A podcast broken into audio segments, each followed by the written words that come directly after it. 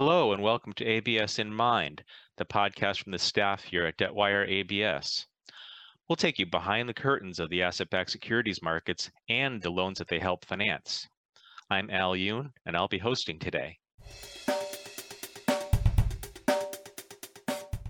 Good morning, everybody. Uh, today is June 11th, 2020, and uh, thank you for tuning in to ABS in Mind um, which this time might be a little bit different than our usual format. Um, but first, let me tell you about our guests.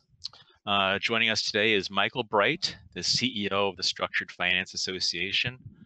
Uh, Michael's been a government guy, working as Ginnie Mae's EVP, COO, and acting president. Uh, he's been a policy guy who, while working for Senator Bob Corker, oversaw GSE reform efforts after the last financial crisis and he cut his teeth in the mortgage business at Wachovia and Countrywide. Hello, Michael. Welcome.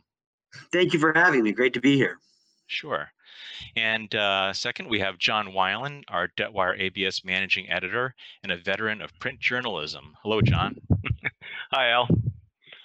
Thanks for joining us. Um, Thanks for having me. So, uh, many of these ABS podcasts are dedicated to investment strategies in the markets, and we have a lot of fun with that. Uh, but this time, we're going to take a look at some nuts and bolts issues of how these markets work, uh, specifically within the unusual environment of today. Um, we have greater economic uncertainty and also greater uncertainty over the world in which we do business. Uh, so, Michael, um, the, FS, the, SFA cares about anything and everything related to structured products. Uh, that much is obvious. Mm-hmm. But I see it's also making an effort to make sure these markets function not in a vacuum, uh, but in sync with the broader changes taking place in our society. Uh, can you tell me about some of the efforts that uh, you guys are working on in that regard? Yeah. Sure. Thank, thanks for having me. And it's it's good to be here and to talk about this. Um, you know, so so it's running the trade association like SFA means you're going to wear a lot of different hats and you need to be effective in a lot of different work streams. And so it is, we will always um, be a convening organization that gets issuer, investor, and analytic provider in the middle of all structured deals um, together to discuss you know everything from the small like uh, changes to documentation and changes to standards and i think we're going to talk about some of that stuff with libor which isn't small but just to say we're talking about you know deal documents and, and the legal component of it to the medium size which is um, you know the healthy functioning of these markets and how to build governance and best practices and better communication protocols etc to the big which um, is you know includes uh, how are we going to make sure that we're evolving with things like ESG uh, initiatives, and how is that going to impact structured finance markets? How um, what are what are what's over the horizon on things like LIBOR? What's over the horizon in terms of regulatory changes in China and in Europe um, and coming out of DC? And then there's the meta stuff, which is um, how can we make sure that we're a leader for our market and pushing for the type of change that will help our market serve the economy for decades to come. And so on the really big meta stuff, there's been quite a lot of activity lately. Now, we're not new to th- these types of discussions. But um, I live in DC and we've been under, I think we're at day 14 or something of civil protests um, in the wake of the George Floyd killing. But, you know, greater calls for equality and justice, racial equality, economic equality and economic justice for communities of color. And it's spilling over into justifiable and understandable anger in, in our view.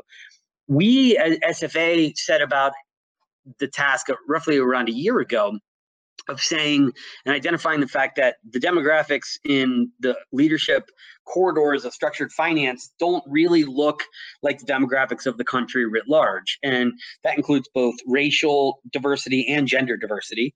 Um, it's a predominantly white male industry. We all know that. We've all been to the conference. Um, and that's in our view, not a sustainable model for managing an, in- an industry that's so critical to the allocation of credit in our overall economy. So we have several initiatives in place. One is the Women in Securitization Initiative, which aims to give um, women an opportunity to network and build relationships and have uh, sessions together and make sure that their voices is being are being heard and that their perspective is better represented in the decision making uh, corridors. And then we have a diversity and inclusion initiative that's aimed at bringing people of color and communities that maybe don't have ready access into our markets, um, help them to, to have access to our market, not as charity, but as a mechanism for making us better at understanding the perspective of these community communities so that when we make um, strategic decisions about credit allocation and new products and new structures, et cetera,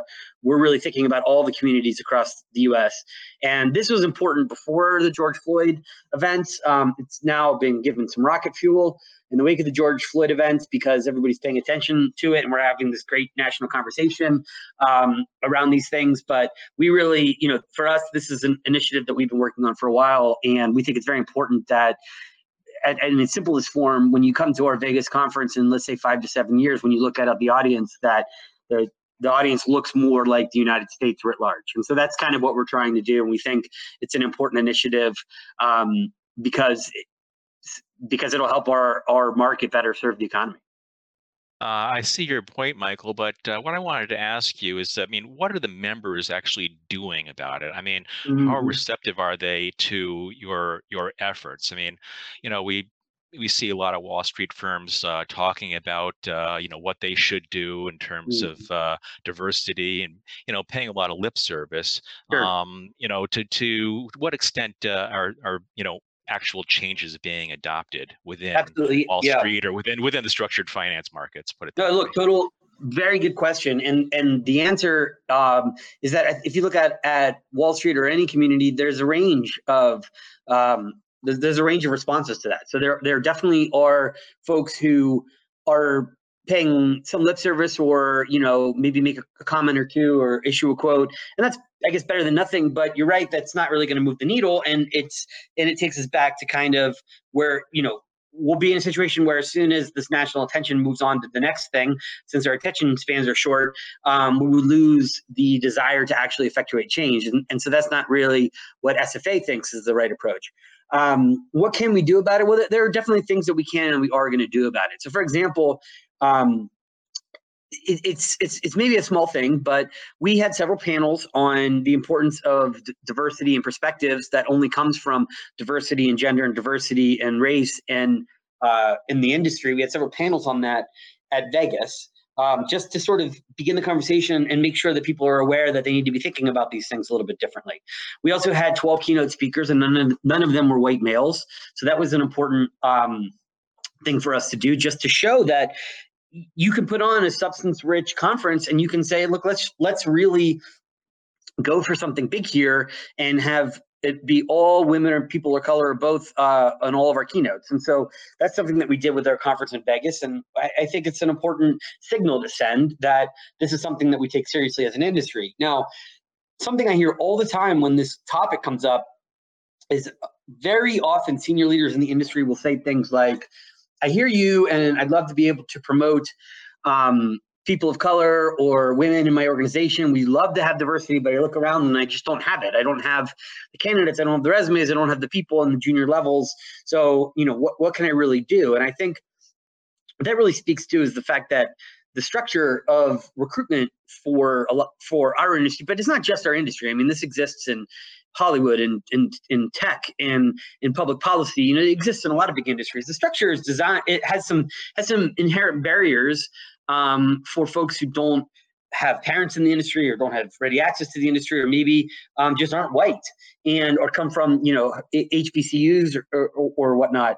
And so what I'm telling and what we're about, what we're launching as an initiative and telling people to think about is look at your recruitment strategy. Look at how you, you know, do you only recruit from your alma mater? When you recruit from your alma mater, do you only recruit from like your fraternity or your major? What about um, University District of Columbia or Howard University or um, Hispanic serving institution? Uh, let, go to those places and and look for students who want to be in this industry and find them because you want their perspective and because they will bring value that you don't have and that you can't have without getting their, their perspective. And so we're trying to set up partnerships with some of these universities. We're going to be announcing some in the coming weeks where um, we provide mentoring, internships, pipeline programs into our industry, and really show that this is a, that you should be seeking this perspective just the way you seek any di- different perspective. You know, when putting together a team that's going to solve a problem, because it makes the collective intelligence of your whole organization higher. Right, and as you mentioned, uh, you know, talking about your conference, uh, you know, years ahead, uh, you know, you were talking about things will look look different next year, let's say, but you know, several years out. I mean, this takes this takes time, mm-hmm. and I certainly can see that, uh, uh, you know, the investment industry is actually making some changes because you know this ESG uh, effort that you know really started, you know, coming out, you know, in in a big way a couple of years ago.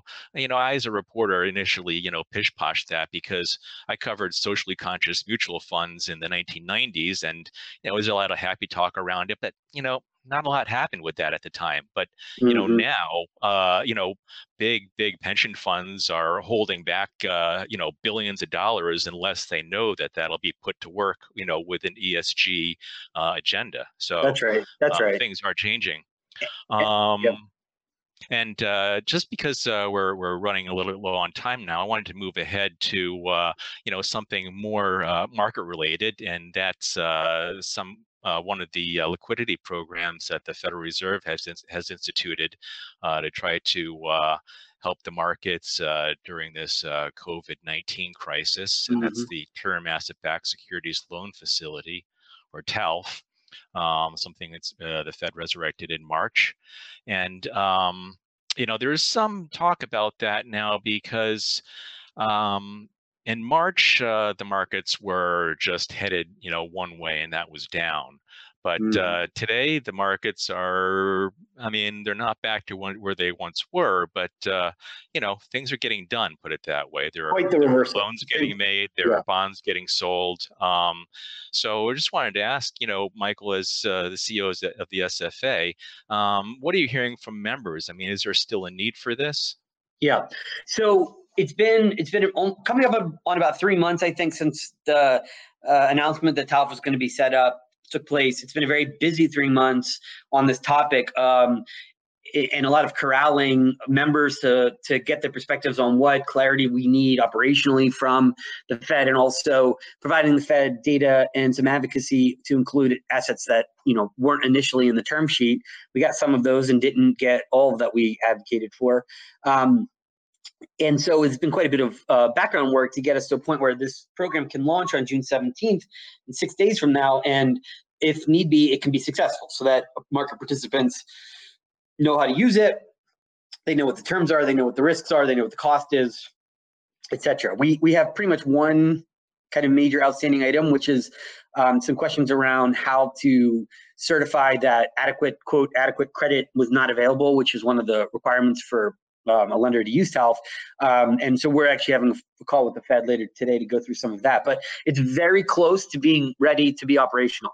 Now, so I'm parallel in time to the work that we've done to help make this thing um, able to be used and ready to be used as a safety net. The markets, as you point out, have recovered. And I think that there's some combination probably of um, the market's understanding that the Fed ha- has taken this pandemic seriously and has has made major taken major strides. I mean, to reopen these 13.3 facilities that uh, haven't been used since the financial crisis, many of which were created during the financial crisis, but uh, haven't been used in 12 years. To reopen those and reopen those in a hurry to flood the system with liquidity. Meanwhile, Congress is spending trillions of dollars of fiscal stimulus. Um, all of that stuff has had this effect of calming markets and bringing stability to them and tightening spreads. Uh, of course, stocks uh, at the moment are quite high in price, back to almost where they were. Um, at the same time, you know, there is some inside of this. There, there is probably some um, twine weaved into sort of the uh, the overall market dynamic here that is that that has the view that COVID is maybe like a one and done type thing. So there's a three month hiccup um, is really bad, but you know the trend we we flatten the curve and the people are going to start going out in society and businesses can reopen. Um, there'll be some social distancing, but treatment critical care facilities um, and, and potentially even a vaccine are not that long off, and so it's time to get back to life. Um, so that's I think partly to that, that that that's part of the explanation for why markets have recovered. Um, our view is that the ta- the success of TALF is not going to be measured by how many people use it. It's going to be measured by whether or not these markets remain stable and new deals can be issued and spreads uh, are at manageable levels. That may at some point require you know some usage of TALF, uh, meaning you know borrower actually pledges collateral to the facility. It may not, but it's okay. It doesn't matter. The program succeeds. It has succeeded as long as these markets can continue to function. Now, I, I do think though that again some of this market um, correction in the last few months has increasingly or or at least in part been due to the idea that COVID will soon pass, and that may or may not end up being the case.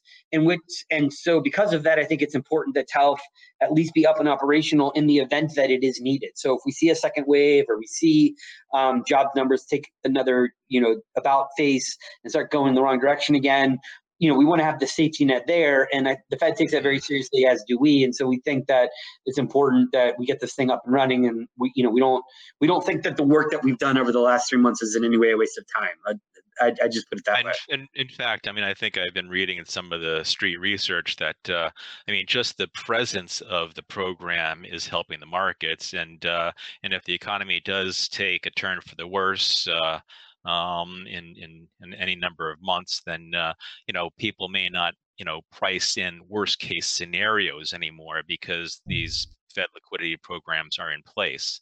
Uh, do you think mm-hmm. that's accurate? Um, yeah, no, I think that's exactly right. I think that um, you know the Federal Reserve is the ultimate calming factor and it doesn't always need to you know central banking 101 going back to the concept behind having a central bank um, is to lend freely at a penalty rate. And if you tell the markets you're willing to do that the markets can figure it out knowing what the what the outside parameter is or the or the bottom the bottom bid will always be. And i think that that's that's success. So yes we it it may there may be some deals that go through TALF. Um, certainly if again if covid if covid sort of has a, a you know a reemergence. I think that there definitely would be some deals that use TALF, but even if not, I think the work that's been done has been critical to helping bring this type of stability. Okay, thank you. Um, let's skip over to another issue, if, if you don't mind, um, and that's regarding the uh, transition uh, away from LIBOR uh, this is something that the SFA and other uh, organizations and regulators have been sort of pondering and uh, you know working with for for well years now, and um, you know it's something that has been you know I haven't looked at because over the past few months because you know you're just so focused on what's going on with COVID and the and you know right now at this point in time but it's an important thing and the change is is is coming up and we've got some you know some things that probably happen in 2021 um, john i'm wondering if you could take over from here because uh, sure. you've been really following it for debtwire yeah, I, I, I have. Um, I, Michael, I wanted to talk, ask you a little bit about the uh, the prospect of a legislative solution to uh, uh, the problem of LIBOR and legacy contracts. And for those listeners who don't know what that means, uh, those few who may not know what that means, this is the issue of um, old bond old bond contracts uh, that are referenced to LIBOR, but they have no fallback mechanism. They are seen as nearly impossible to add language to or to change the benchmark just because of the difficulty of reaching all of the investors and getting, getting them all to agree on something. Um, there, there's obviously been a lot of talk about this, including at the February conference. Um, and you know, I understand that there's a focus on doing this in New York, whose law governs a lot of the contracts. Mm-hmm. Um, I, I, believe uh, just a few weeks after the conference, the the Fed's ARRC Alternative Reference Rates Committee um, released proposed legislation for New York. Mm-hmm. Um, can you give us an update on you know kind of what the status is of this? Sure. Well, um, I think I see the uh, the ARRC making this proposal as a very important and positive step. I, you, you know, it, I, I, think it speaks a little bit to the evolution of the way market participants have looked at the risks associated with the cessation of LIBOR and how it will impact um, legacy contracts that don't have adequate fallback language for, you know, in the event that LIBOR were to go away, which most people did not contemplate when contracts were being written that are years in length.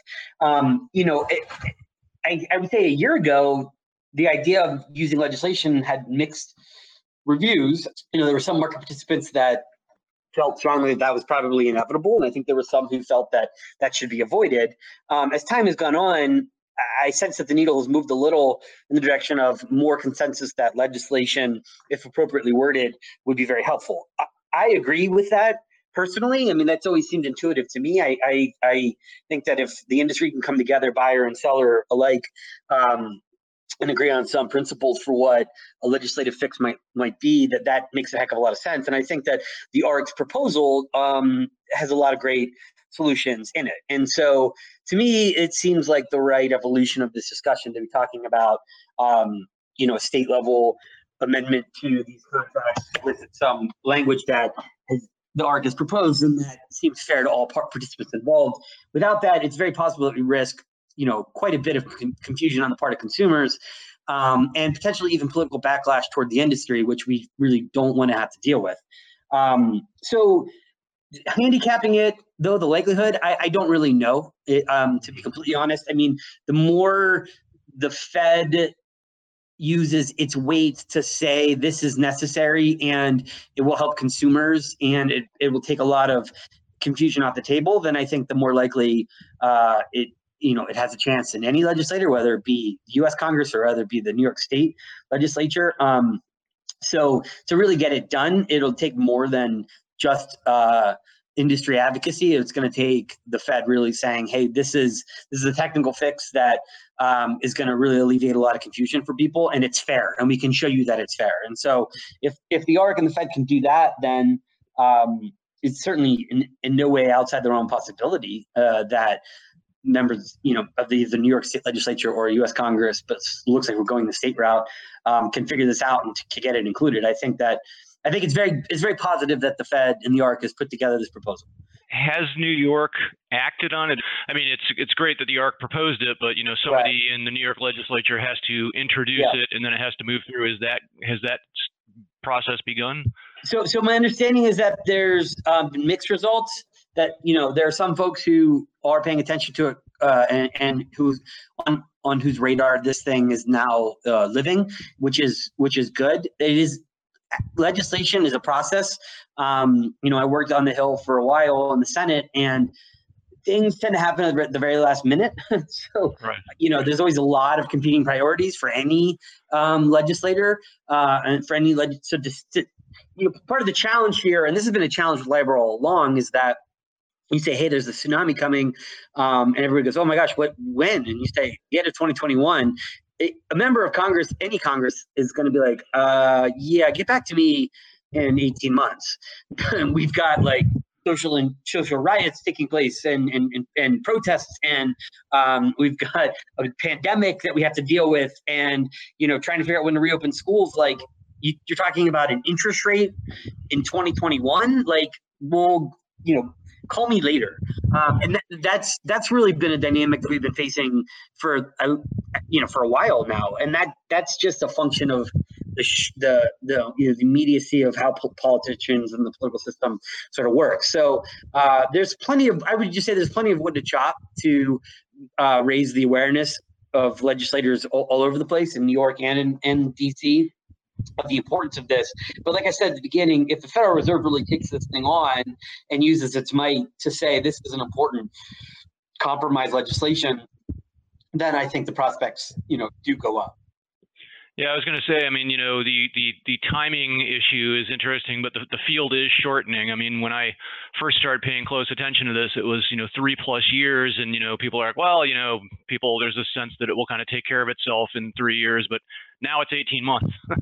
totally. So and, and, um, and, there was a lot of there was a lot of not only is it th- it's three years out, but like, is this really going to happen? They're not really going right. to, right? You know, so it's just a process. Yeah. Well, could, could you discuss a little bit the, pro, the, the possibility that uh, there's also been a lot of talk about this, the possibility of, uh, or you know, po- possibly growing probability at this point of some form of zombie LIBOR living on past 2021. You know, if if for nothing else, just for these legacy contracts. Yeah, I mean, we're not really, we're certainly not advocating for that, and and, and we see that as we we have to take the Fed at their word that that is not what they want to have happen. And so um, I, I, I would say that to the extent that we're not putting energy, you know, the one work stream is, of course, uh, this proposed legislation, looking through it, coming to terms with it and consensus on it, and, and providing feedback via the ARRC mechanism, and then as needed when we get there, supporting it. The other, really, the other work stream is not going to be about zombie LIBOR. It's going to be about what happens if both legislatures you know, if all these legislators say, forget it, we're not getting to it, or they don't get to it in time. Um, and the what if scenarios, you know, they, they don't really contemplate a, continuing of the zombie LIBOR so much as um, can we negotiate uh, our way around this? Can we have some industry best practices? Can we come up with some terms that we think we can all agree are favorable so that um, we at least have some protection against litigation? Hey, thanks, thanks for that, Michael. Um, I think we're going to get uh, ready to close out here because our time is uh, is ticking. But uh, oh, just one more thing. I wanted to make reference to uh, the big SF Vegas conference and something that we've mentioned on this podcast already. Um, that's a, a con- gathering that really uh, serves as the main sounding board for the industry concerns each year. Um, that's still on for 2021, but uh, but a new date I see, Michael. That's correct. So, um, as a, nobody knows what the trajectory of COVID is going to be. Nobody knows. It's impossible to predict. I mean, you know, I did spend the entire month of March and April reading epidemiological surveys and trying to understand viruses and such. But I just kind of came to the conclusion that professionals don't know where this is headed. I'm never going to figure it out either. We had, um, you know, the opportunity pre- presented itself for us to move the conference to May uh, temporarily, so just for 2021 which does gives us a couple of nice things. The first is that it, it gives us two extra two two and a half extra months to see the trajectory of COVID before sponsors need make need to make commitments to sponsor and before participants need to make commitment to travel. Um, so we think the extra time will be helpful just to add some certainty, and we'll know a little bit more by the fall where this, this thing is going. It also moves us out of flu season. Um, you know, so makes hygiene and those concerns and health concerns a little bit mitigated. We're still going to have to take very seriously um, dealing with health concerns at the conference, which we will, but mm, you know, moving out of flu season hopefully helps a little bit. And then of course the pools will be open. So hey, like this will be the first time we went to Vegas and had this conference and it wasn't in February. It could be a different vibe. That could be a lot of fun. Um, that wasn't the driver. That just happened to be a side benefit. And so um, we're excited about it. We think it could be, uh, it's still going to be a great conference, of course. Um, but not being in flu season and having a couple of extra months to figure it out, we thought was a prudent move. And when the opportunity presented itself, we jumped on it. Yeah, a warmer climate, you might have uh, more spouses joining uh, the participants, great. right? great, sure, absolutely. Bring the kids. Okay. All right. Well, listen, that does it for uh, this episode of ABS in Mind. Uh, thanks to Michael Bright, uh, CEO of the SFA, uh, for joining us, and John Wilen, uh, our managing editor here at DebtWire ABS. Thanks for uh, having me. Day, everybody. Thanks. Hey, thank you. Thanks for listening to ABS in Mind. If you're hungry for the skinny on asset-backed bonds, residential and commercial mortgage debt, consider debtwire.com or just tune in here next time. Also look to us on social media.